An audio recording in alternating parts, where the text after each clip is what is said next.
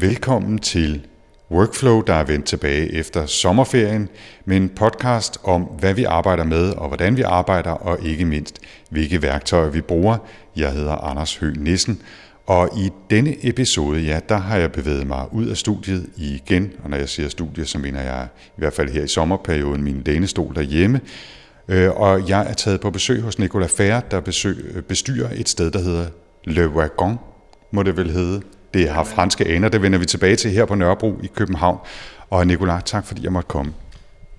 Jamen tak fordi du gerne vil komme. Det er hyggeligt at have dig på besøg. Og det er også lidt sjovt at høre dig lave introen live, når man har hørt den på podcast. Ja, lige pludselig så, så går jeg i radiomodus. Øh, men nu sagde jeg, at stedet hedder Le Wagon. Er det sådan nogenlunde rigtigt? Altså, det er sådan, når man er et fransk firma og bevæger sig ud i verden, så må man acceptere, at der er flere fortolkninger af, hvad man hedder. Så alt er godkendt. Altså jeg kalder det Le Wagon. Øh, folk kalder det, hvad de vil, og det er okay med mig. Okay. Men Le Wagon, okay, det prøver jeg at sige også. Og vi, vi siger også omhyggeligt ikke Nicolas, men Nicolas, fordi du har franske aner. Ja, men jeg, var, jeg, jeg er født i Frankrig og kom til Danmark som øh, teenager og havde meget svært ved at hedde Nicolas. Så det har jeg kæmpet en kamp med hele livet at skulle hedde. Jamen, jeg, jeg skal gøre mit allerbedste, og hvis jeg kommer til at sige noget andet i løbet af den her samtale, så må du endelig øh, rette mig. Yes. Øh, eller kalde mig Andreas, øh, hvad du nu har lyst til øh, øh, som hævn. Ja.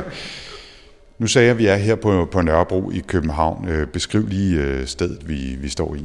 Altså, det er teknisk set et kælderlokale, og det er ret misvisende, synes jeg, fordi der er egentlig ret meget lys herinde, og der er også meget hvidt. Øh, men det, der er ved lokalet, som jeg godt kan lide, det er, at der er en eller anden form for rå øh, startup øh, garage feel, som jeg synes øh, hører sig til, når man arbejder med iværksætteri, og når man øh, har arbejder med øh, ja, DIY princippet, som dybest set som er det, jeg gør, og, jeg, og det kan jeg rigtig godt lide. Jeg har været ude og kigge på lokaler, der var meget mere poleret, med fine, store glasfacader og sådan noget, og jeg føler den bare ikke, når jeg er sådan et sted, at det er det, vi går ud på. Vi er bootstrappers, altså Levergon startet på 1000 euros investering og har ikke fået penge siden, og er nu i, i 14 lande, 22 byer. Og øh, det er vores identitet, det er, vi, vi starter selv, og vi laver tingene selv. Og det synes jeg sådan er et råt lokal, det, det, det, det giver den rigtige stemning. Ja, og det er altså, øh, jeg ved ikke engang, hvad der skal gætte på, der er en 800 kvadratmeter eller sådan noget den stil. Er det noget? Yes. Ja, og øh, malede øh, betongulv, og der er et par gode gamle øh, jernstolper, der holder, der holder loftet, og der er rør op under loftet, øh, hvidmalet, og så er der sådan lidt, lidt rå borer, øh, skrivebordstole, en sofa over i hjørnet, og så altså, som du siger, Nicolai, øh, selvom øh, det er kælder, så er der vinduer, og solen øh, strømmer ind, fordi vi er heldige, det er en af de få sommerdage, hvor der rent faktisk er, er solskin. Øhm, og så er der selvfølgelig et, øh, et, et fjernsyn hængt op øh, på væggen, eller en skærm, så man kan vise ting også, øh, når, når der skal undervises hernede. Det vender vi tilbage til. Og så er der et lille, meget intimistisk øh, øh, tekøkken over i hjørnet med en mikrobølgeovn og en, ikke mindst en kaffemaskine. Det er jo stort set det vigtigste. Nu fik jeg sagt, at, øh, at vi er så heldige, at øh, solen også skinner i dag. Og vi er jo faktisk inde i en gård her øh, på Nørrebro, hvor der er lidt, øh, lidt bænker og borer derude, øh, som i hvert fald indtil videre er i solen. Så jeg tænkte på, om vi ikke skulle øh, gå derud og sætte os og tage i hvert fald så meget af samtalen, som vejret tillader derude. Øh, så kan det være, at vi, vi vender tilbage, så slipper vi også for lyden af, af modemmet og køl, øh, køleskabet, der står. Jo, men lad os det. Det lyder hyggeligt. Jamen, så prøver jeg at samle sammen. Det kan jo være, at der vil forekomme et lille klip nu, men øh, nu prøver jeg i hvert fald at, at samle sammen, hvad jeg kan få. Øh, hvis du vil tage øh, kaffekoppen måske, så prøver jeg at, at klare resten her. Og så bevæger vi os øh, ud af lokalet og hvad, 3-4 trin op. Vi sætter os, øh, døren, døren kan åbnes med alt vores udstyr under armene. Skal jeg lukke døren efter mig, eller? Nej, det er fint. Det, right. Og så, som man kan høre, så er vi pludselig heroppe og ude i, øh, i virkeligheden. Og jeg tænker, at øh, Nicolai, hvis du... Ja, vi kan sætte os her. Skal vi ikke bare gøre det? Og, øh, og så sidder jeg altså sådan en lille smule grænseoverskridende tæt på dig, øh, fordi øh, sådan er det, når man, øh, når man, skal, lave, når man skal lave radio. Øh, så, så, øh, så skal man sidde tæt på, fordi det er hyggeligt. Og øh, det, der sker imens, er, at jeg prøver øh, at holde gryden i kog her, øh, og padle, som det hedder i radiosprog. øh, det er, at jeg prøver at flytte omkring, så jeg har alting omkring. Øh, kaffekoppen og iPad'en ved, ved venstre hånd, og, øh, og Nikolaj ved højre hånd. Godt. Så, øh, så kom vi så langt, vi sidder herude, og der er jo dejligt, øh, i hvert fald forløbet, så må vi se, øh, hvordan, det, hvordan det går med vejret og så videre. Le Wagon. Mm. Lad os lige få, nu, du sagde, det var noget med bootstrap-stemning og garagefil og startet på en, øh, på en lille investering i Frankrig og nu spredt sig til 14 lande, men vi har ikke talt så meget om overhovedet, hvad det egentlig er endnu. Så hvad er det egentlig? Altså Le Wagon er det, man kalder en coding bootcamp. Og en coding bootcamp, det opstod for en, øh, en seks års penge siden i USA, øh, hvor der var nogen, der ligesom så, at øh, arbejdsmarkedet skreg efter udviklere, og der, var ikke, der blev ikke nok lavet, lavet nok af dem. Og de så også en masse øh, ting ved de konventionelle uddannelser inden for programmering, som ikke var hensigtsmæssige i forhold til det arbejdsmarked havde brug for. Så det satte sig for at prøve at lave en, et kursus, et intensivt kursus, hvor folk kunne lære at programmere øh, efter, hvad der var brug for på arbejdsmarkedet. Og det har, det er blevet meget, det har eksploderet siden. Jeg tror, der er 150 forskellige bootcamps i USA and counting, og de findes i alle byer inden for en masse forskellige teknologier. Og det inspirerede så vores founder, Boris Payard, til i øh, 2013 at starte det op, fordi han ville selv, han, han var øh, koder inden for sådan noget trading og, og sådan en bank, og han fik nok af den der corporate verden. Han synes øh, web-teknologier øh, var mere spændende, men han vidste ikke, hvor han skulle lære det henne, og han kunne ikke rigtig finde nogle gode ressourcer. Så han satte sig for at starte en sådan en bootcamp på hans måde i Paris, og det startede så i januar 2014, der havde han det første hold, øh, som blev undervist i at programmere. Og øh, nu sidder vi jo her i København og er ikke i Paris, mm. øh, så hvornår er det startet her? Hvordan er det kommet i stand? Jamen, det kom i stand, da jeg øh, selv tog programmet for to år siden, og jeg arbejdede, jeg havde et, et andet liv før, hvor jeg var reklamemand og lavede, var tekstforfatter.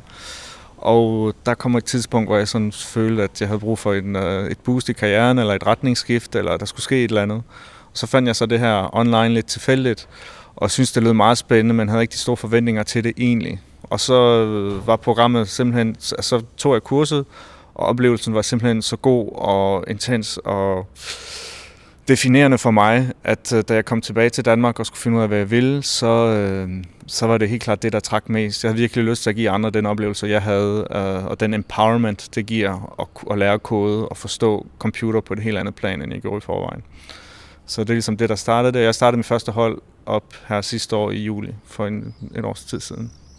Så øh, du, men du var i Paris på den oprindelige øh, og, og tage forløbet i ni uger. Ja. Og så, så så du lyset og blev omvendt ja. og startede der hjemme. Det, det, det er lige før, der er sådan snart af kult over det, på den ja, gode måde. Sagt i al respekt selvfølgelig. Der er noget kult over det. Der er noget, altså... Jeg har elever, der siger til mig, jamen, don't worry Nick, I drank the Kool-Aid. I'm, I'm with the program.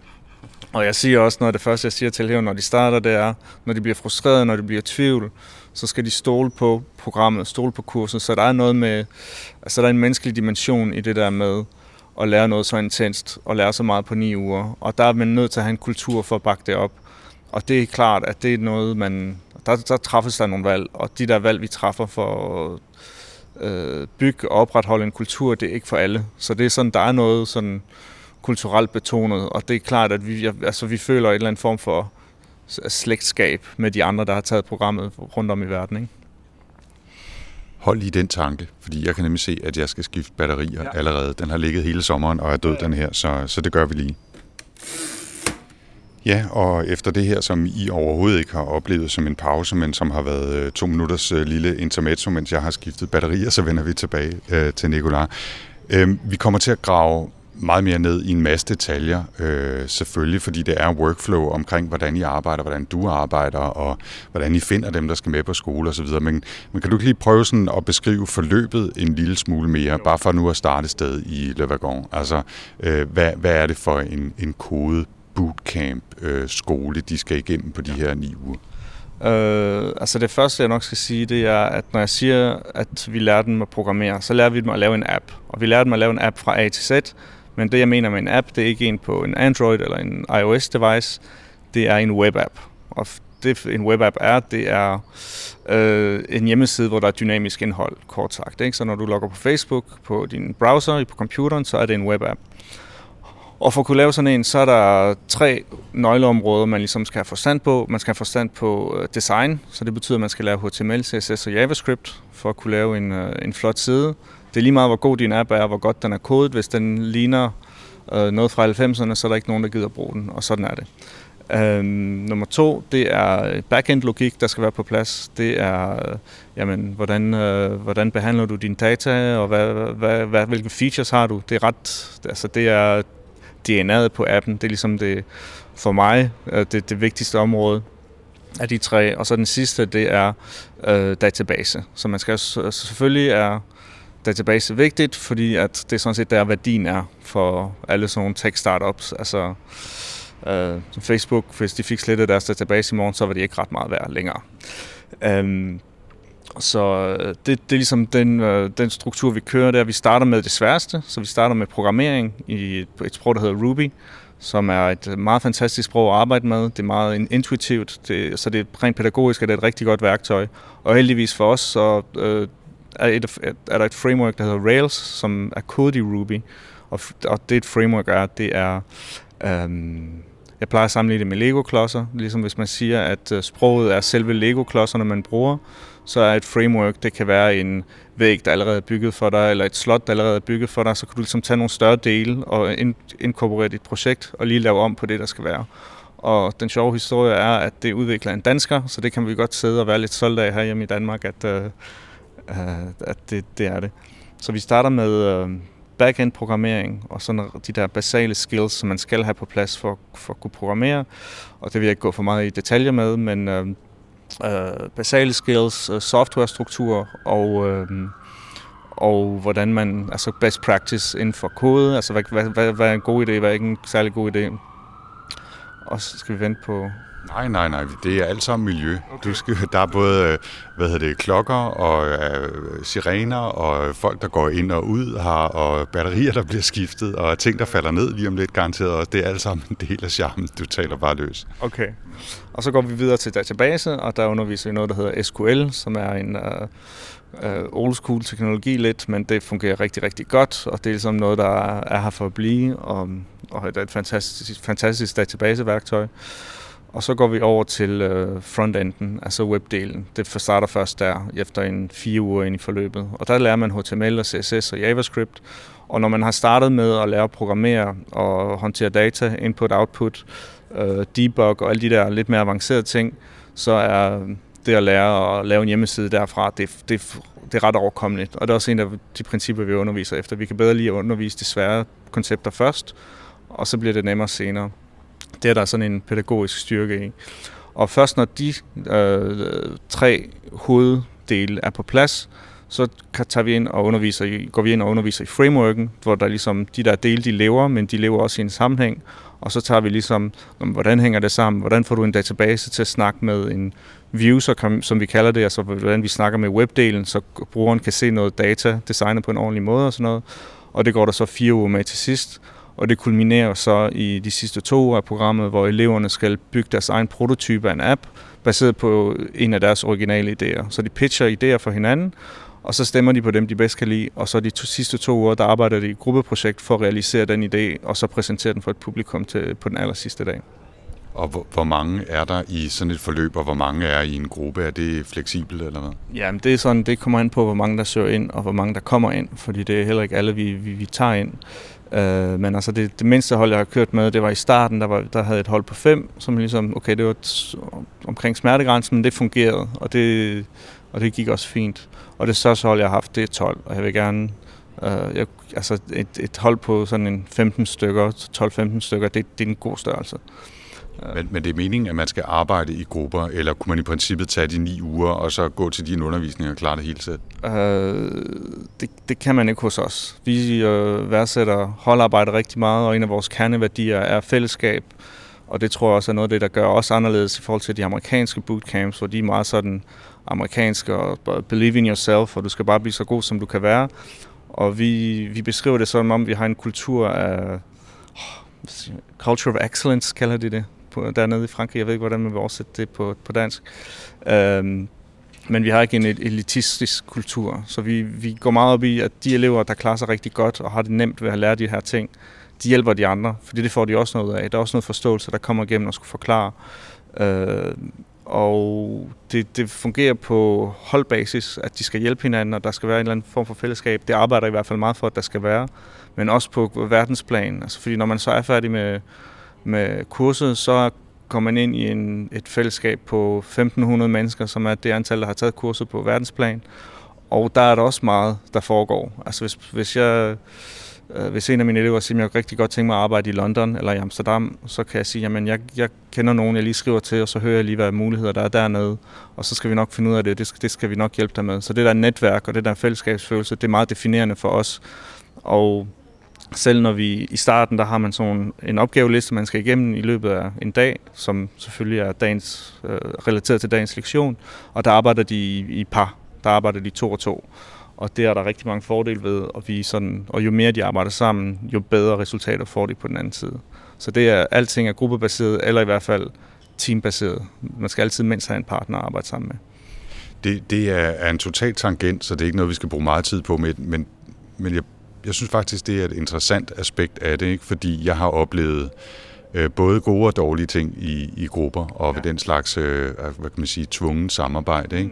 At nogle gange så kan det være fantastisk, og jeg havde øh, på universitetet, da jeg gik på, på Københavns Universitet, en gruppe, som, som jeg arbejdede sammen med i fire-fem opgaver, fordi vi simpelthen fungerede skide godt sammen og supplerede hinanden.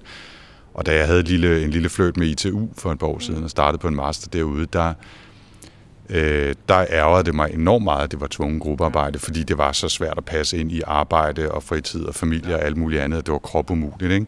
Øh, eller man havnede sammen med nogle mennesker, som man bare ikke fungerede sammen med. Øh, ikke fordi de var dumme eller irriterende, men bare fordi man ikke fungerede sammen. Så der er både øh, fordele og ulemper ved det, ikke?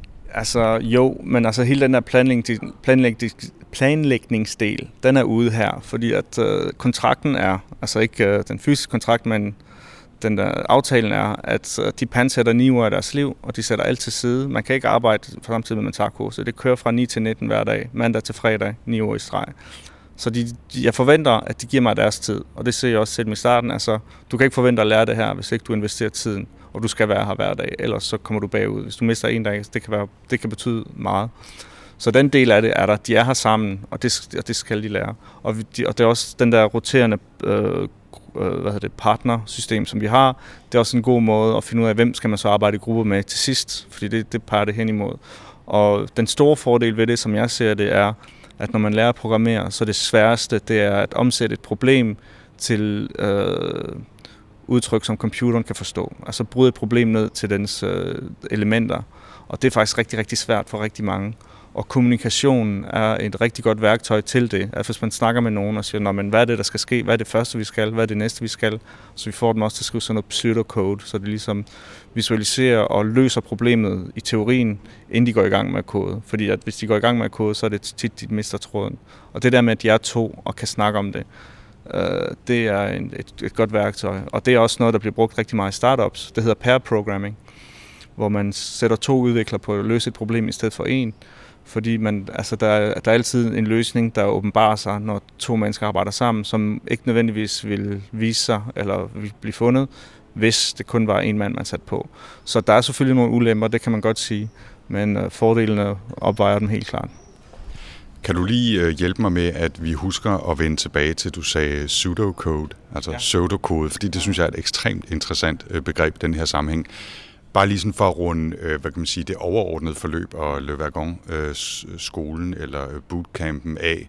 Hvordan vil du sige, øh, Nicolas, at, øh, at, at Le Wagon øh, og sådan en bootcamp ligger imellem kurser som altså Code Academy og, og andre, hvor man ligesom tager sådan nogle selv, selvstyrede øh, forløb online og, og laver en masse øvelser og, og, og, og kan, kan lære sig forskellige sprog i et eller andet omfang, eller i hvert fald blive introduceret til dem, og så en, en fuld uddannelse for eksempel på ITU eller, eller tilsvarende, hvor man, hvor man altså for alvor tager en akademisk uddannelse. Hvor, hvor ligger sådan en bootcamp i, i det spektrum?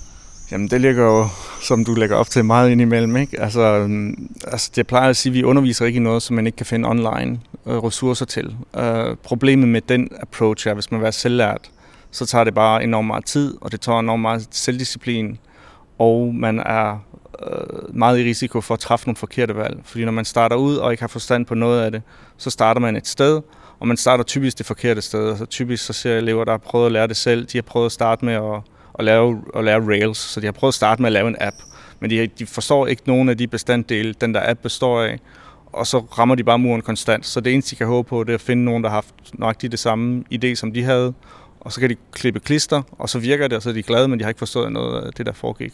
Og det er typisk det, der sker, når man starter de der Code Academy. Og Øh, og det er sådan en almindelig fordom, folk har, fordi der er mange udviklere, der er selvlærte, så de har siddet i en kælder, når de, de var teenager startet, og det, det bare fungerede, og de har lavet en masse crappy apps, så de var 13, og så når de, er, når de bliver de der 20-25, så er de rigtig gode.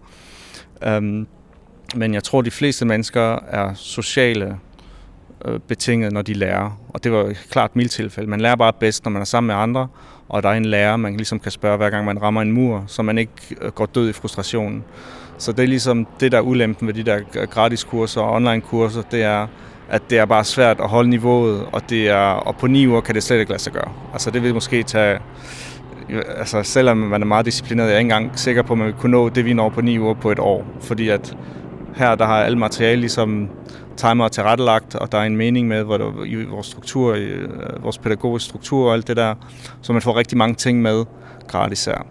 Hvad er det så, man ikke får her, som man får i en akademisk uddannelse? Men det er sådan noget mere dybdegående viden om computer og om kode i sig selv. Altså, hvordan fungerer en øh, processor, hvordan fungerer, en, øh, hvordan fungerer RAM, og hvordan optimerer man Øh, processerne for i en computer. Og de lærer jo typisk ret, ret mange sprog på sådan en øh, uddannelse, men de lærer ikke rigtigt at bygge produkter, og de lærer ikke rigtigt at øh, at besvare mange af de udfordringer, som firmaerne har. Så der, der er stadig en oplæringsperiode, hvis man kommer fra øh, en mere klassisk akademisk uddannelse. Øh, og det er så der, vi er forskellige, hvor vi er meget som pragmatisk anlagt, praktisk anlagt, hvor ligesom siger, jamen, vi går ikke op i, hvor meget forstand du har på, øh, øh, hvad hedder det, øh, øh, algoritmisk øh, optimi, altså, optimisation og sådan noget, optimering. Vi går bare op i, jamen, kan du gå ind og gøre en forskel på et udviklerhold? Kan du gå ind og løse et problem? Kan du bygge et produkt? Forstår du, hvad et produkt er, og hvad der skal til for at gøre et godt produkt og sådan nogle ting? Så det er meget sådan praktisk anlagt. Og det betyder også på de uger, der, der kan man næsten måle og føle på, hvad man har lært hver dag. Og det er en meget antiakademisk proces, kan man sige, for det handler ikke om den dybe forståelse. Det handler om resultater. Det handler om, om hvad kan du så nu? Og det, det var også mit tilfælde, at da jeg tog kurset, at jeg synes, at den del af det var enormt givende og gav enormt meget mening. Øh, men det er klart, at der er mange ting, som de lærer på en akademisk uddannelse, som vi ikke har tid til, og som vi også synes er sekundære i forhold til evnen til at kunne bygge og til at kunne lege og til at kunne udforske de teknologier uh, på en praktisk måde og ligesom sige, men i dag skal vi bygge det her, hvordan skal vi løse det? Nicolaj, nu, øh, nu sagde jeg, at det er jo dejligt at sidde herude i solen, men øh, jeg er jo sådan den, den meget øh, tyndhårede øh, type, så, så jeg løber lige ind og henter en, øh, en lille hat. Ja. Jeg kan have øh, klædeligt oven på min hovedtelefon. Jeg kommer til at ligne idiot, så det er godt, det er radio. Det er øh, hvis der er noget, du lige står og mangler, så... Øh, ja, men så, øh, så tager vi lige en lille pause. Jeg lægger bare mikrofonen, så ja. kan det jo være, at der kommer sjove lyde ud af det.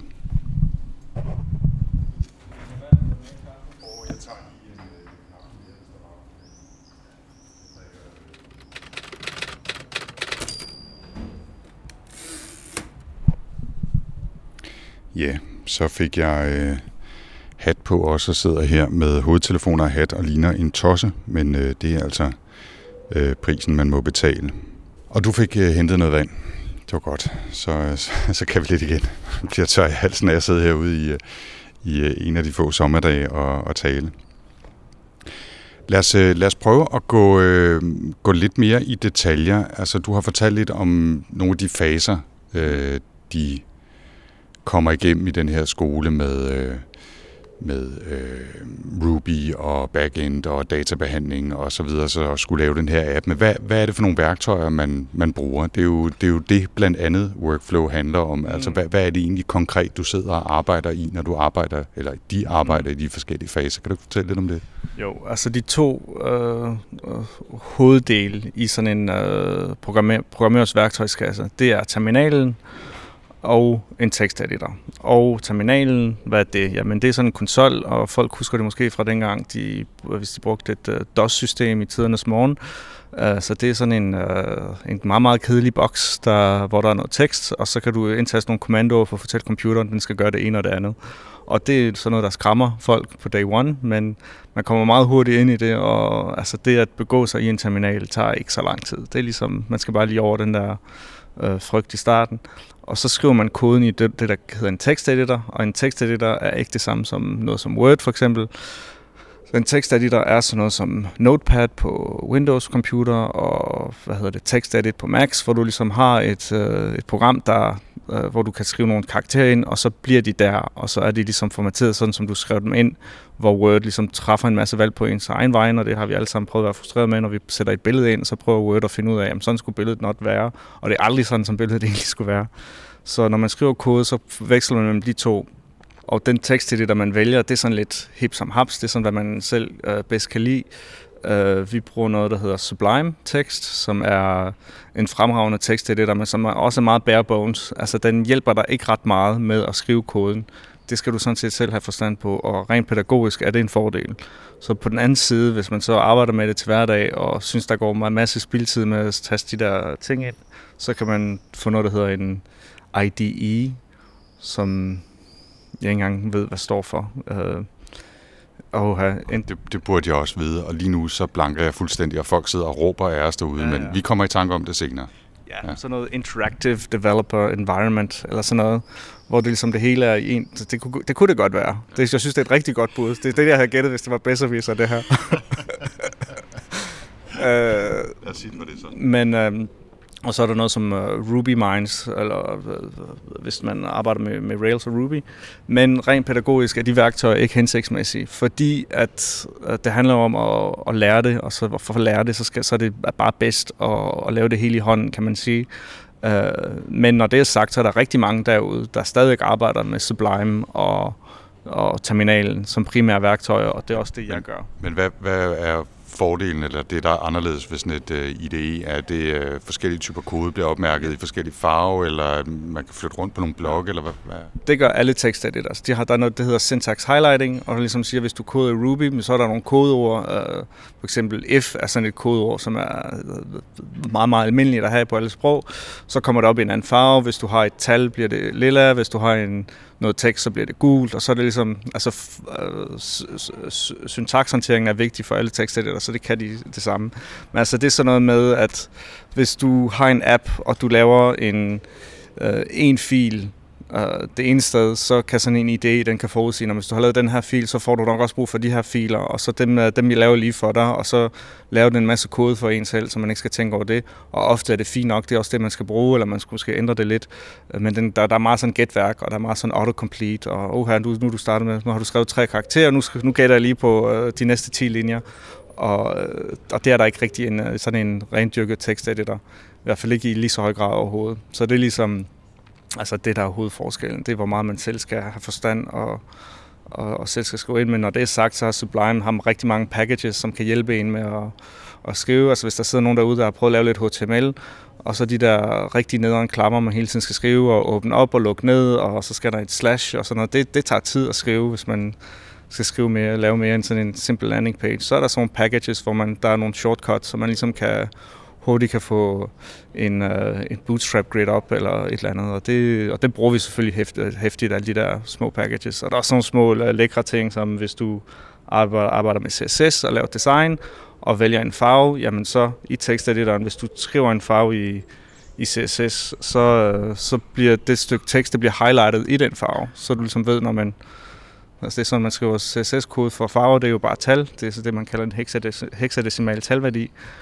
Øh, og det, det kan man ikke rigtig se, hvad den farve er, før man ligesom ser det i browseren, men der kan de hjælpe en med de der små packages og sige, jamen nu får du lige den farve, så du kan se, hvad det er, du, du arbejder med lige nu, og det, det er jo ret smart, det er ret lækkert.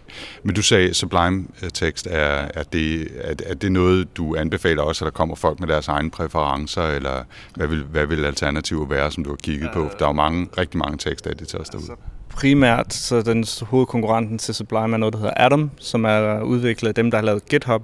De har også lavet noget, der hedder Atom, og det, den er også populær, den er også lækker, og den er også fin, og den kan mange af de samme ting, men det er sådan meget personlig præference for, hvad man er til. Altså de helt old school, de sidder og koder i noget, der hedder Vim og Emacs, så det er sådan, altså det er sådan nogle hybrider mellem teksteditor og terminal for at virkelig optimere processen, og, og man rører aldrig en mus og sådan noget. Ikke? Um, men altså, det er primært de to, som inden for det, vi arbejder med, som er Ruby, øh, som er relevante. Altså det, der er ikke nogen, der koder Ruby på Windows-maskiner af en eller anden grund.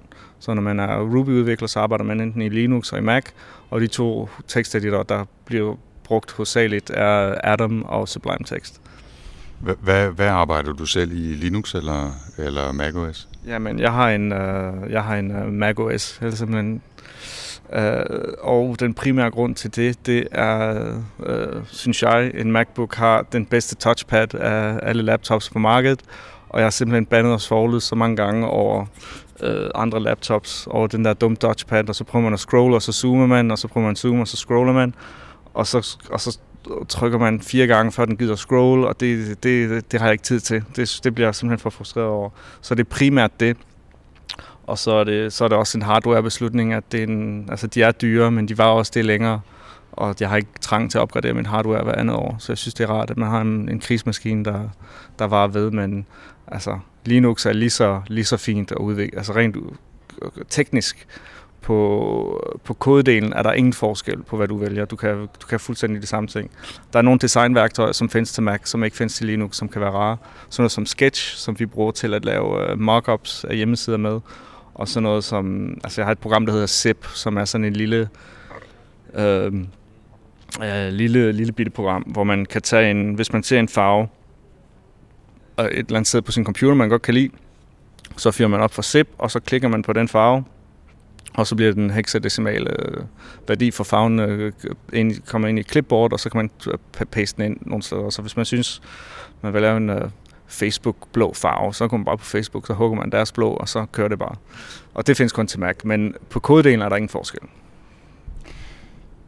Det var øh, en lille smule om terminalen, som vi eventuelt skal vende tilbage til senere, og så øh, sidder I primært og arbejder i Sublime Text, øh, teksteditoren.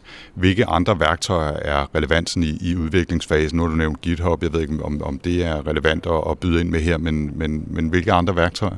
Jo, men altså Git og GitHub er sådan noget, som... Øh, altså vi bruger det på en lidt anden måde, end det så vanligt er brugt til. Altså Git er sådan et versioneringssystem, det vil sige, at Git, når du arbejder i et projekt og bruger Git på det projekt, og når jeg siger et projekt, det kan jo lyde lidt abstrakt, men altså et projekt, det betyder bare en folder, hvor du der, eller en, øh, jeg hedder det ikke det på dansk, en mappe, hvor, du, hvor alle dine filer for projektet ligger. Så i mappen, så siger du, okay, nu kører vi Git, og så sidder Git og optager, sætter en mikrofon på alle de linjer kode, du skriver, og ligesom husker, hov, sidst, siden sidst du gemte, eller committed, som det hedder på Git-sprog, så er der sket de her, de her ændringer.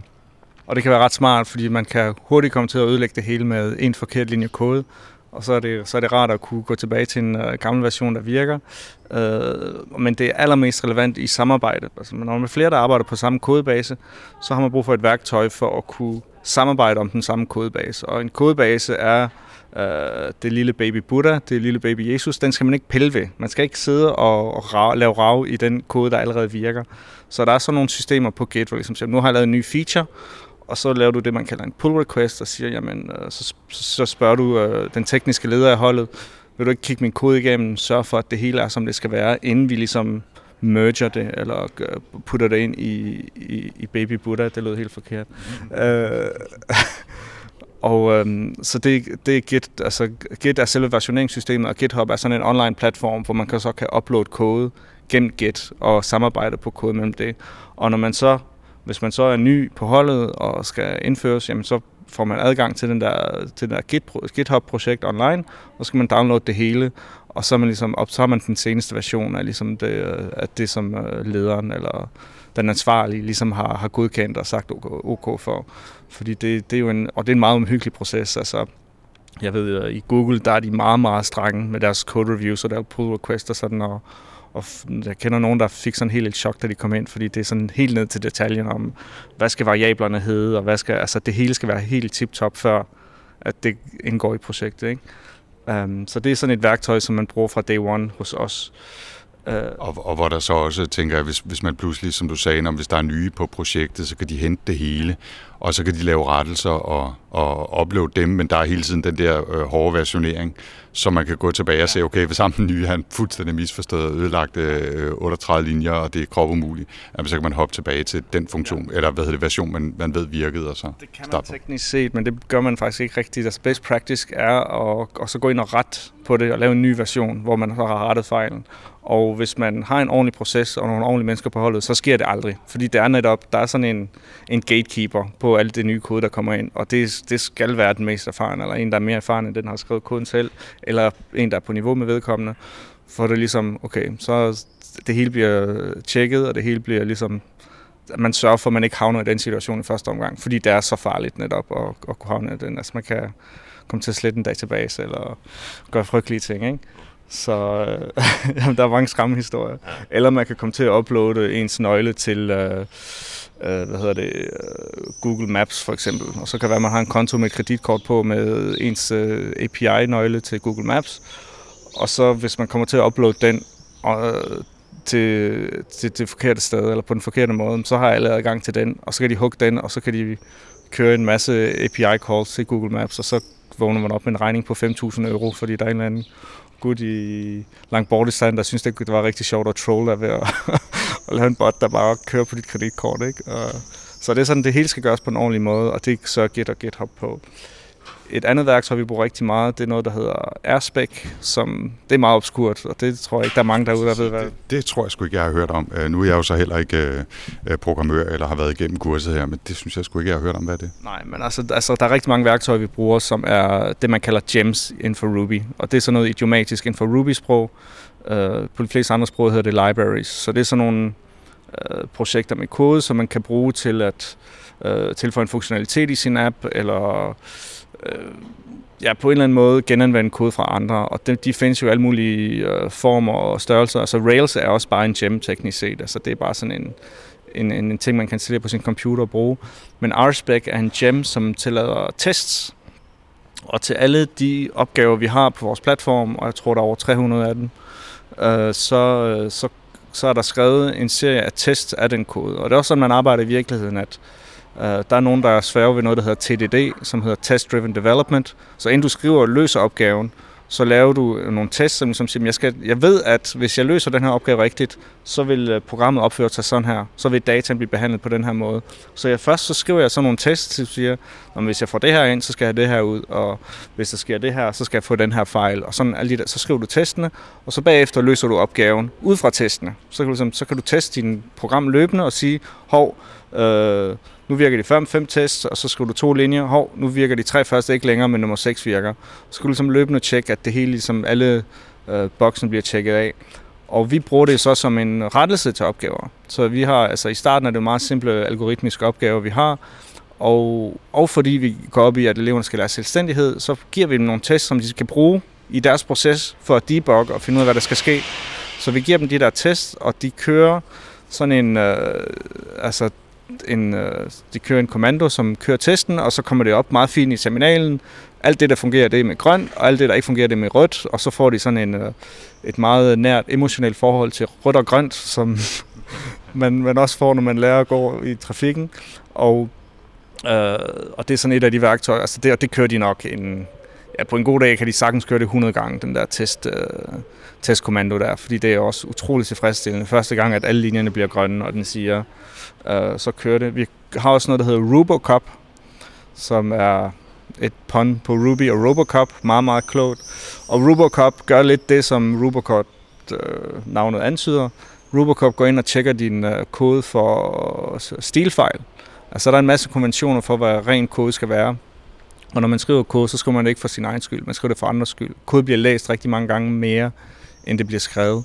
Så der er nogle stilregler for, hvordan, øh, øh, hvordan skal det se ud, hvor meget plads skal der være de forskellige steder, hvornår skal man øh, give en ekstra linje, hvornår skal man ikke gøre det, hvor meget plads skal der være mellem et øh, lighedstegn og et tal for eksempel. Og det er der sådan nogle konventioner for.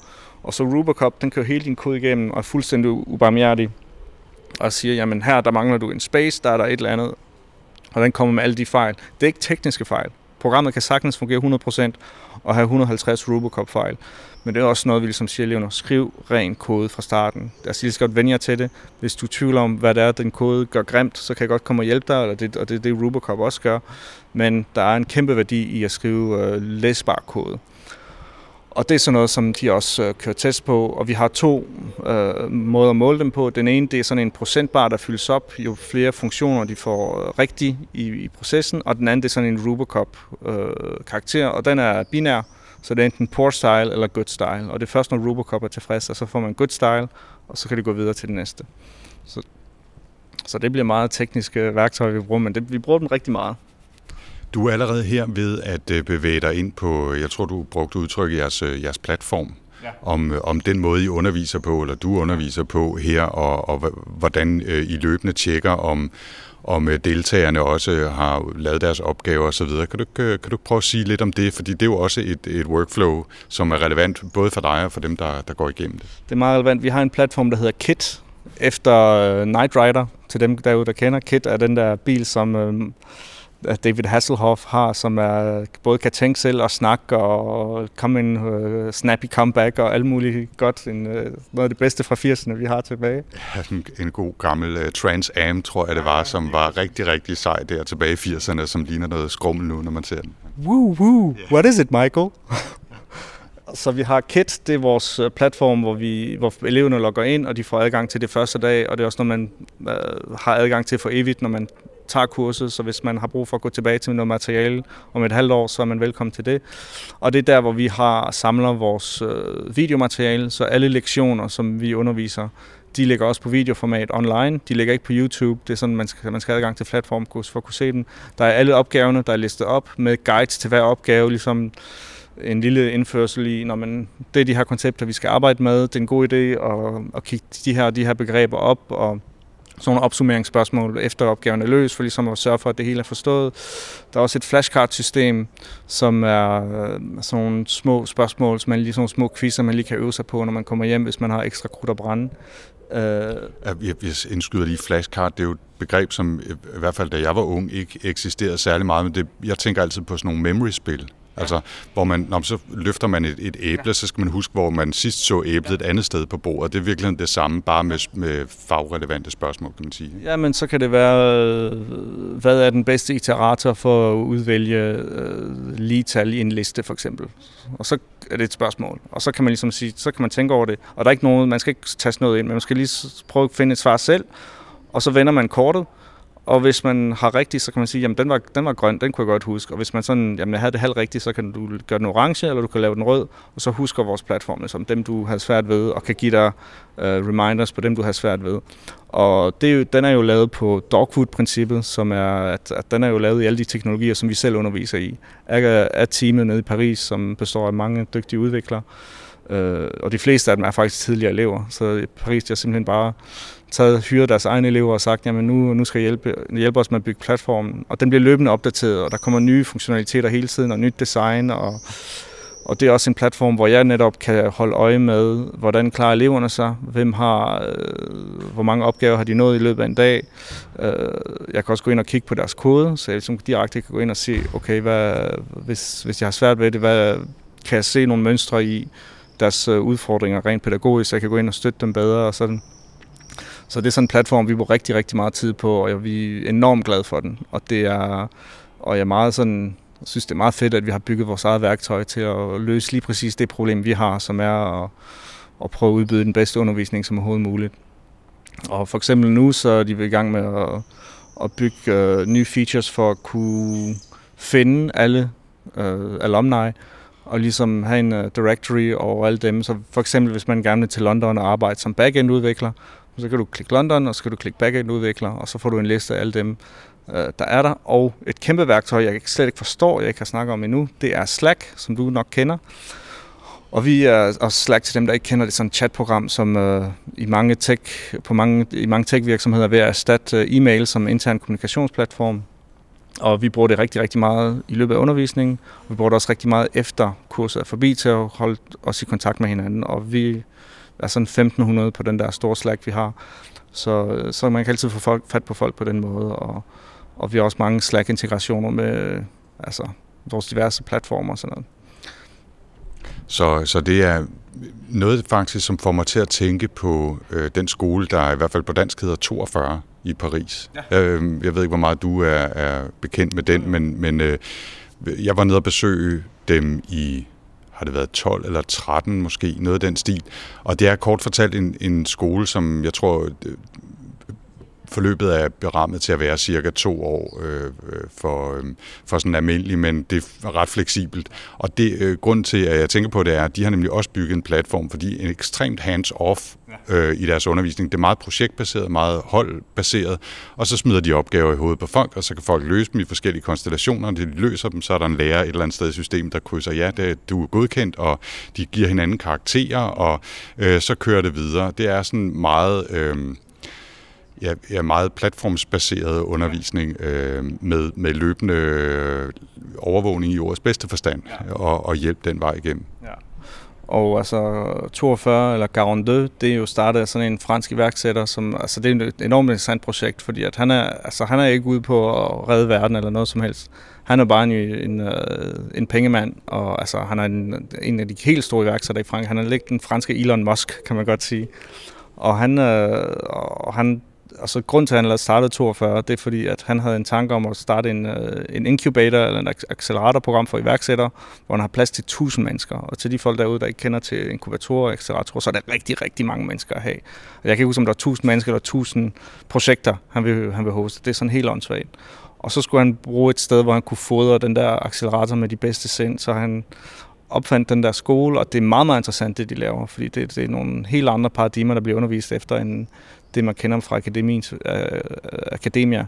Og det, er, og, og det er også noget af det, som jeg synes, vi er med til at udfordre de der, øh, øh den der skoleform, som egentlig er lidt uddateret på nogen måde. Altså, altså alle skolesystemer i verden blev opfundet i det 19. århundrede, og der er i virkeligheden ikke ret mange ting, der har ændret sig derfra øh, med den undervisningsform og struktur, der er. Øh, så er det blevet lidt mere ulovligt at slå på eleverne, og det er heller ikke noget, jeg gør så meget af her. Men, øh, men strukturen er i og, sig selv, i og for sig uændret, og de fag, der lægges vægt på, er også uændret. Det kommer jo af den industrielle revolution, og de vigtigste fag, det er sådan matematik og fysik, sådan for det er bygget til at lave ingeniører.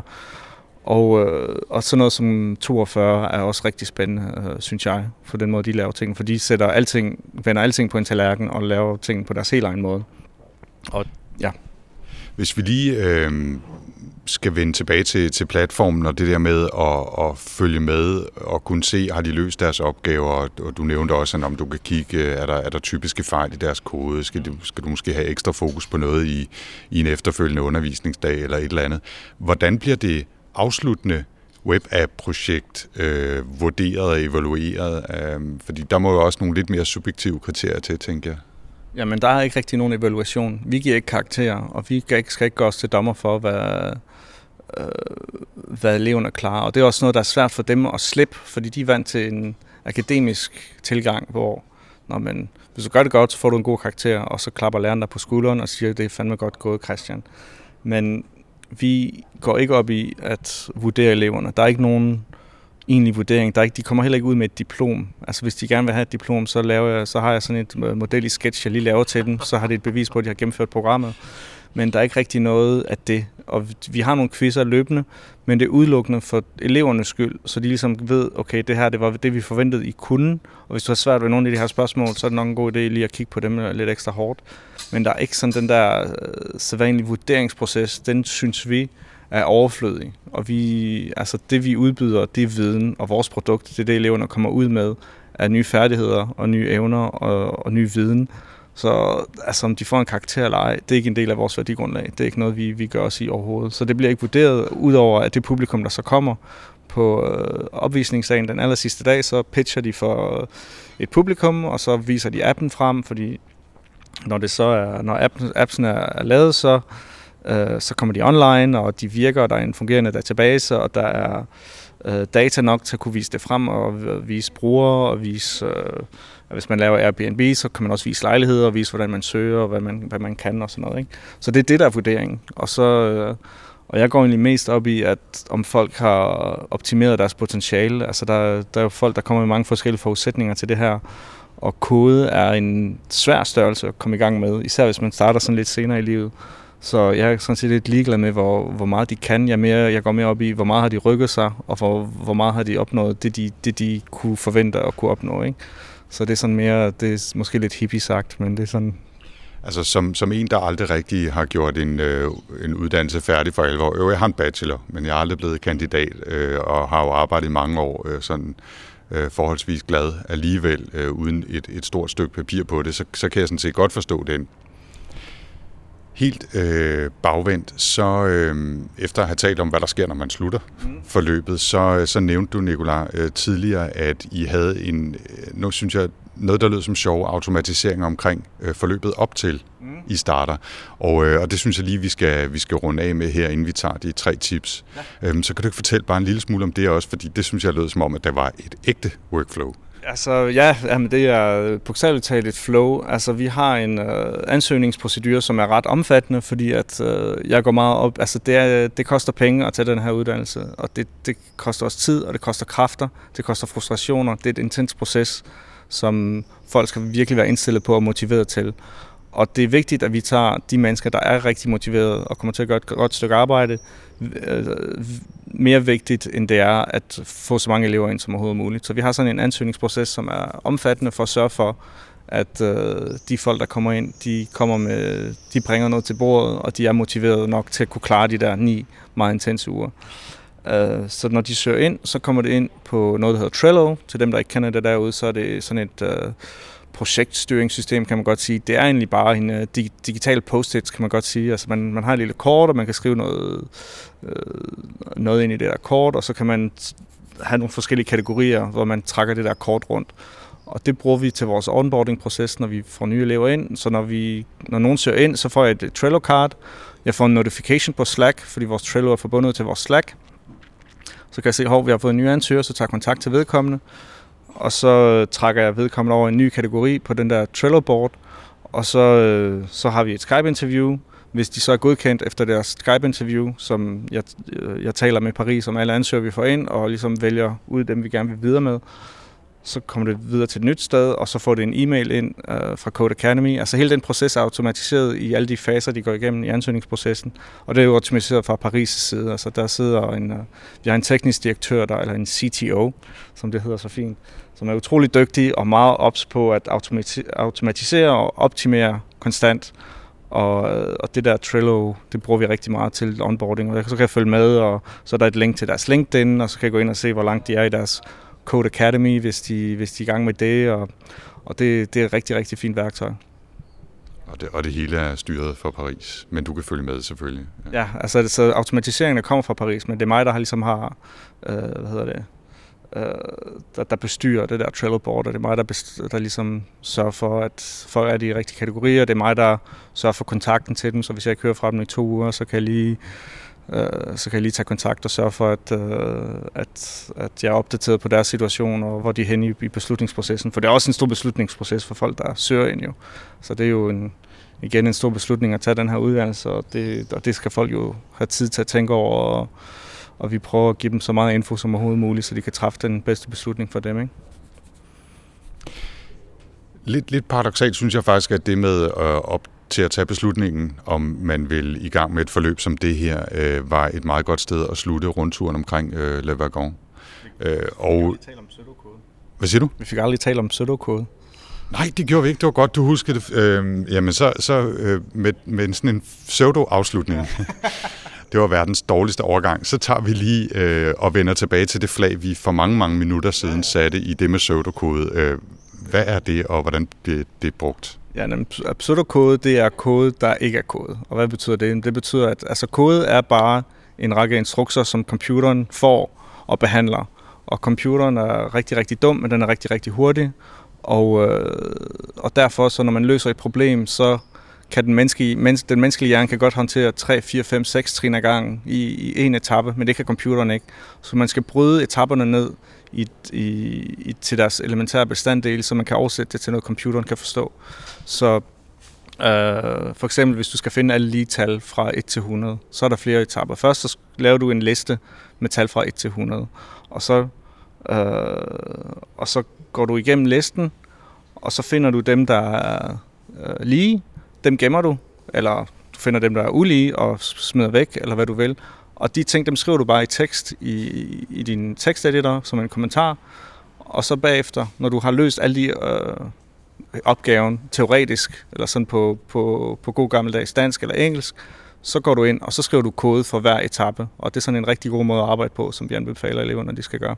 Kan man sammenligne det lidt med at, at lave en disposition, ja. hvis man skal skrive en stil eller, ja. eller et, løse et projekt og sige, om der er nogle forskellige steps ja. øh, i overskrifter, og så bagefter kan man gå ind faktisk og løse dem, når man har beskrevet, hvad det er, der er opgaven. Det er lige præcis. Det, det er samme proces. Øh, den eneste forskel er bare, at en computer er rigtig, rigtig dum, og man skal øh, stave tingene for den lidt mere, end man skal i sådan en disposition, men det er fuldstændig den samme proces. Det var godt, du huskede det. Jeg har åbenbart blevet øh, så gammel en mand, at jeg glemmer, hvad jeg snakkede om for 40 minutter siden. Så det fik vi lige med os. Og med det, så er øh, Nikolaj tiden kommet til de tre tips, og du har snydt lidt og forberedt dig hjemmefra, øh, har jeg forstået. Så hvad er øh, tip nummer et? Tip nummer et. Øh, kan det være det bedste, eller skal jeg gemme det bedste til sidst? Det er fuldstændig op til dig. Jeg starter med noget, øh, noget, der måske virker lidt dumt, men som jeg synes er ret relevant. Tip nummer et, det er tastaturet. Det er simpelthen alting, du kan klare med et tastatur. Det går meget hurtigere med en mus. Og hvis du bruger et program, hvis du åbner på et program mere end 5-6 gange om dagen, så gør dig den tjeneste at lære genvejene og virkelig sætte dig ind i, hvordan det program det fungerer. Fordi hvis du kan, hvis du kan spare 5% af den tid, du bruger i programmet på at kunne de der shortcuts, så er der kæmpe store gevinster at hente i det lange løb. Og det er noget, der er lidt træls, fordi man skal gå online, og man skal finde sådan de der mærkelige talkombinationer, Control, Shift, I og Control, alt det ene og det andet. Og det kan godt være sådan, det kan godt virke lidt øh, ikke særlig produktivt i første øjekast. Men jeg kan se, altså jeg, jeg, jeg, jeg bruger den, og jeg prøver at blive bedre til det, men jeg kan se, at dem, der er rigtig gode til det, de får tingene gjort på en brygdel af dem, der slet ikke kan. Og, det, og, og refleksen er altid at tage musen og så højre klik, eller gå op i menuen og lede rundt og sådan. Og det, og det kan godt være, at det kun tager nogle sekunder hver gang, men de sekunder de, i løbet af et arbejdsliv, de bliver til rigtig meget. Så hvis du sidder derude og bruger Excel hver dag, men ikke har forstand på øh, shortcuts og bare klikker rundt og sådan noget, så gør dig selv den tjeneste at sætte dig ind i dit tastatur og blive fortrolig med det. Og lige en addendum til det, hvis du, hvis du er langsom til at taste, så arbejd på det også, for det er også rigtig meget tid, vi bruger på at taste øh, information ind og tekst ind. Og der er et lille tip, der er noget, der hedder Type Racer, som er sådan et lille spil, hvor man får en tekst ind, og så skal man taste den ind hurtigt, hurtigst muligt. Og så får man en, en talværdi på, hvor mange ord i minuttet man skriver, hvor mange fejl man begår. Og hvis man lige tager 10 minutter hist og pist der, så kan man så øge sin, øh, øge sine tastaturevner. Det, det vil jeg også anbefale, at man ligesom tager det alvorligt, fordi det er bare meget spiltid. Vi kender alle sammen de der øh, baby boomers, der sidder og hunt, hunting and packing, som det hedder på engelsk, kigger rundt og bare fyrer en. Og så. Det, det er frygteligt. Ja. Øh, jeg, jeg havde den fordel øh, i, i tidernes morgen, at min mor faktisk har undervist i maskinskrivning ja. dengang. Det var noget, man gjorde. Hun er lægesekretær, eller var det indtil hun blev pensioneret. Og det betyder faktisk, at hun på et tidspunkt øh, tvang mig til at lære at at skrive 10-fingersystem øh, blindskrift på, på, en, på en skrivemaskine, hvor, hvor der sådan var farvet øh, dutter over tasterne, så man ikke kunne se, hvilke bogstaver det var efterhånden, og så lærte man det. Øh, og det har været en kæmpe glæde for mig siden, fordi jeg, jeg kan skrive øh, med alle 10 fingre uden at kigge og sådan noget, og det, det er ret praktisk. To andre ting i forhold til det med, med øh, keyboard shortcuts, øh, som jeg, jeg bifalder i høj grad dit, øh, dit valg. Det er et rigtig godt tip.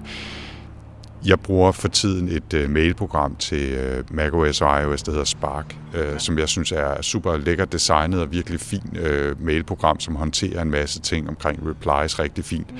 De mangler to eller tre fuldstændig basale tastaturgenveje, og, og jeg har været ved at droppe dem tre gange og været ved at skifte, og på, på min to-do-liste står der rent faktisk, at jeg skal skrive til dem og bede om, at de laver de tastaturgenveje snart, fordi jeg er ved at blive sindssyg af det. Så det er virkelig vigtigt. Og så vil jeg også bare lige tippe selv, selvom det egentlig ikke er mit job i den her sammenhæng, et program, der hedder Text Expander, eller en app, der hedder Text Expander til, til macOS og, og, og til dels til iOS, kan man sige, som, som gør det muligt, at man med få korte kommandoer kan skrive længere sekvenser af tekst, eller, eller ord, man synes er besværlige at taste på tastaturet, altså, så kan man med, med to-tre bogstaver øh, i en kombination sørge for, at det bliver skrevet ud, og det er altså også øh, super praktisk, og sikkert også noget, som er rigtig, rigtig smart, hvis man koder de samme ting gang efter gang efter gang. Og det, det er der også i Sublime, der er der sådan en package, hvor du siger, jamen hvis jeg skriver XSD og så tabber, så kan du gemme den der kode for, at det betyder, at jeg lægger en bootstrap grid i HTML, eller sådan noget boilerplate code, man bruger rigtig meget. Det kan du også lave shortcuts til, og det, de elever, der ligesom giver sig ud i det, de, de, de får også et nyk op i produktiviteten, det er helt sikkert. Tip nummer to. Okay, tip nummer to, så går vi... Jeg, jeg var inde og læse om, hvad, for nogen, hvad, hvad, hvad, hvad det er for noget, man skal anbefale. Og nu vil jeg gå i en helt anden boldgade og anbefale et spil. Uh, spillet hedder Braid. Og øh, Braid er sådan et uh, indie-spil fra 2008, og det er et af de mest... Altså, jeg spiller utrolig meget, ser rigtig meget film og rigtig meget serier. Og et tip, som man ikke skal undervurdere i sit arbejdsproces, det er at forstå mennesker. Det gør sig gældende i undervisning, men det gør sig gældende som, når man, øh, når man har en podcast, når man interviewer, lige meget hvor du er. Så det at forstå mennesker og kunne begå sig blandt dem, også selvom man ikke kan udstå vedkommende, også selvom man overhovedet ikke forstår vedkommende, det at kunne forstå den, det er øh, for mig et af de vigtigste værktøjer, jeg har fået, og det er også noget af det, jeg har taget mig mest med fra min reklameverden, for det var nogle af de der mennesker, der bare kunne håndtere kæmpe store egoer og fuldstændig urimelige personligheder, men bare håndterede dem så fint, fordi de var så øh, bekvemme i, øh, i at navigere de der mærkelige personlighedstræk, som nogen kan have. Og øh, jeg er stor tilhænger af, at fiktion er noget af det, der hjælper os til at blive gode til mennesker, og forstå mennesker, forstå verden og forstå øh, den virkelighed, vi, vi er i på en eller anden bagvendt måde. Og øh, Øh, så tænker jeg, når jeg gerne vil snakke om fiktion, hvad for et eksempel skal jeg hive frem? Og Braid er et fantastisk eksempel på et øh, lille spil, som er sådan lidt Mario-agtigt, men så er der sådan en... Det handler om tiden, og det handler om, at i spillet, der kan man manipulere tiden. Så hver gang du dør, så kan du skrue tiden tilbage, og der kommer sådan nogle nye tidsstyringsmekanismer i spillet. Og, øh, og historien er rigtig, rigtig fin, og bliver er fortalt på sådan lidt en poetisk måde, lidt abstrakt. Men det var sådan en af de oplevelser, jeg har haft de sidste 10 år i mit liv, hvor jeg så virkelig sad på røven, da jeg var færdig med det her spil, og var sådan helt blæst væk. Og det, uanset hvor travlt man har, og uanset øh, hvad man laver, så skal man give sig tid med den fiktion, der giver mening for en og inspirerer en. Og det, det, det skal man aldrig give slip på. Altså også hvis man er familiefar eller mor og har så travlt, så travlt, så husk at fodre din hjerne med noget andet end ren arbejdsinput, fordi det betaler sig også i, det, i den lange ende at forstå andre mennesker og, og tænke over, hvad gør os til os, og hvad er det for en verden, vi lever i. Så det er ligesom Braid, hvis I ikke har prøvet det derude og godt kan lide computerspil, så øh, får du en kæmpe stor anbefaling herfra. Og, og hvordan staver du det? Uh, Braid, ligesom en uh, flætning. Flætning, okay. B-R-A-I-D. Ja, så, ja, okay.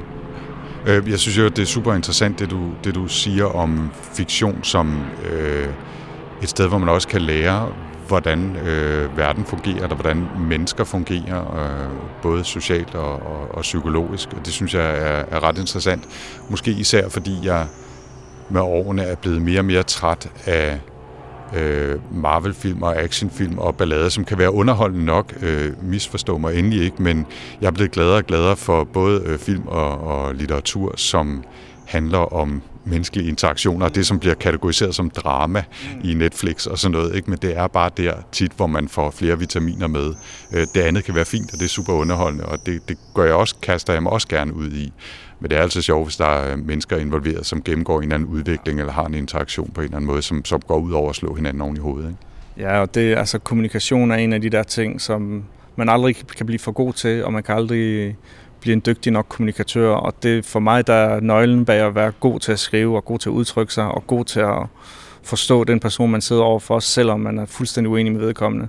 Det går gennem fiktion. Altså det, det, er i hvert fald, det er i hvert fald det, jeg det er sådan, jeg har rationaliseret mit fuldstændige overforbrug af, af film og spil og serier og alt det der. Ikke? Så længe du husker at læse nogle bøger og sagde den gamle litteraturstuderende, ja. det, er, det er så mit uh, tip derude, uh, fordi det er sådan en, en form for tvungen langsomhed, som jeg godt mm. kan lide også. Men nok om det. Øh, tip nummer tre, det er det sidste i, i dag ja. i hvert fald. Og så er vi tilbage til øh, noget lidt mere koderelateret, og øhm, altså, der er noget, der hedder API'er derude, hvis, og det har folk sikkert stødt på øh, nogle gange. Og hvad er en API? Jamen, det står for Application Programming Interface. Og API'er er sådan en øh, måde, hvor øh, man kan interagere med et program og eller en app og dens data øh, gennem kode. Og det at interagere med en API, det kan være en, øh, en, øh, en lidt svær ting at gå i gang med, men der er et, øh, en service, der hedder Zapier, øh, zapier.com, som øh, automatiserer den her proces for en, og så kan man simpelthen få de apps, man så bruger til at tale sammen, For eksempel har jeg en, et CRM-system, der hedder Pipedrive, og hver gang, så jeg kan holde styr på øh, dem, der søger ind, og hvis, jeg, hvis de ikke har svaret på min e-mail i, løbet, i løbet af to uger, så får jeg en reminder om, det skal jeg lige huske at svare den på, eller øh, øh, lige rygten for at komme med et svar. Og det har jeg, øh, det har jeg sat sammen med min, øh, mit Trello-board, så hver gang jeg får et nyt Trello-card, så får jeg også en ny, øh, en ny øh, kunde i Pipedrive, som, som jeg så kan track derinde. Og man kan automatisere virkelig, virkelig mange ting. Det fungerer med øh, altså, altså Slack, Trello, Gmail, Google Spreadsheets, ligesom alle de ting, man ligesom bruger i hverdagen. Så, og, og, og Zapier bruger så API'erne til at få den her magi til at ske, og man skal jo lige gå ind og øh, sætte den op og logge ind på de forskellige ting, man har tænkt sig at sætte sammen. Men det er virkelig, virkelig intuitivt og rigtig, rigtig hurtigt og rigtig nemt, og det er også en rigtig smart måde, hvis man er en iværksætter, og vil gerne øh, lave en app, men ikke rigtig har de store ressourcer. Så det er en rigtig nem måde at lave en landing page, som også er interaktiv, hvor du ligesom kan få fat i folks e-mail og lave en mail derfra, og du kan faktisk opbygge en app gennem Zapier og øh, en helt simpel landing page, og det er et meget, meget kraftfuldt værktøj, som er ret nemt at komme i gang med, og begynder at nyde kodens frugter, uden at skulle give sig ud i alle de der mærkelige tegn og sådan noget. Så det vil jeg virkelig anbefale folk derude, der er power users, øh, digitale power users, til at gå ind og, og, og tjekke ud og lege lidt med, og man kan virkelig, virkelig mange spændende ting, og det vi har slet ikke tid nok til at fortælle, hvad, hvad man kan med Zapier, men det er et rigtig godt værktøj. Jeg er ret sikker på, at vi her i, øh, vi siger, men jeg og mine gæster her i Workflow øh, tidligere har talt om IFTTT, If This Then That, som er en, en, en tjeneste, der også tillader en at, øh, at sige, hvis det her sker, for eksempel at øh, jeg skriver et tweet, så skal jeg også gemme det tweet i et Excel-ark, så jeg har en, en liste over øh, alle mine tweets gennem tiden med tidskoder. Eller hvad. Altså den, den slags enkle automatiseringer, der er, jeg tror faktisk, det hedder Zapier, fordi jeg har hørt, at Zapier rhymes with happier. Okay, ja. men lige meget, men Z-A-P-I-E-R, øh, Zapier, er en avanceret udgave af det, hvor man kan lave flere kriterier og, og tilpasse langt, langt mere, hvad det er, der skal ske, hvis noget andet sker, ud fra nogle givende øh, kriterier osv. osv. Og der, der er hundredvis af apps og tjenester tilknyttet, øh, virkelig hardcore øh, tjeneste. Der er en gratis version og også et betalingsniveau, hvis man vil have flere muligheder. Man skal nok lige ind og lege lidt med det, men der er masser af god automatisering i det. Ja, så en automatisering hedder en SAP, og jeg tror på den gratis version, så har du adgang til 10 SAPs eller sådan noget, og det er rigeligt for sådan en til at gå i gang med at lege rundt med, og jeg har, ikke, jeg har i hvert fald ikke haft brug for at, at gøre mere end det, men øh, det er virkelig et, et, godt værktøj, og det kan rigtig, rigtig mange ting, og man kan virkelig, virkelig sætte gang i ens produktivitet ved at bruge et par timer ind på Zapier og, og få det til at få det hele til at spille sammen. Godt, så øh, Nikolaj, dine tre tips var øh, keyboard shortcuts, det var Braid, spillet, og så Zapier, tjenesten.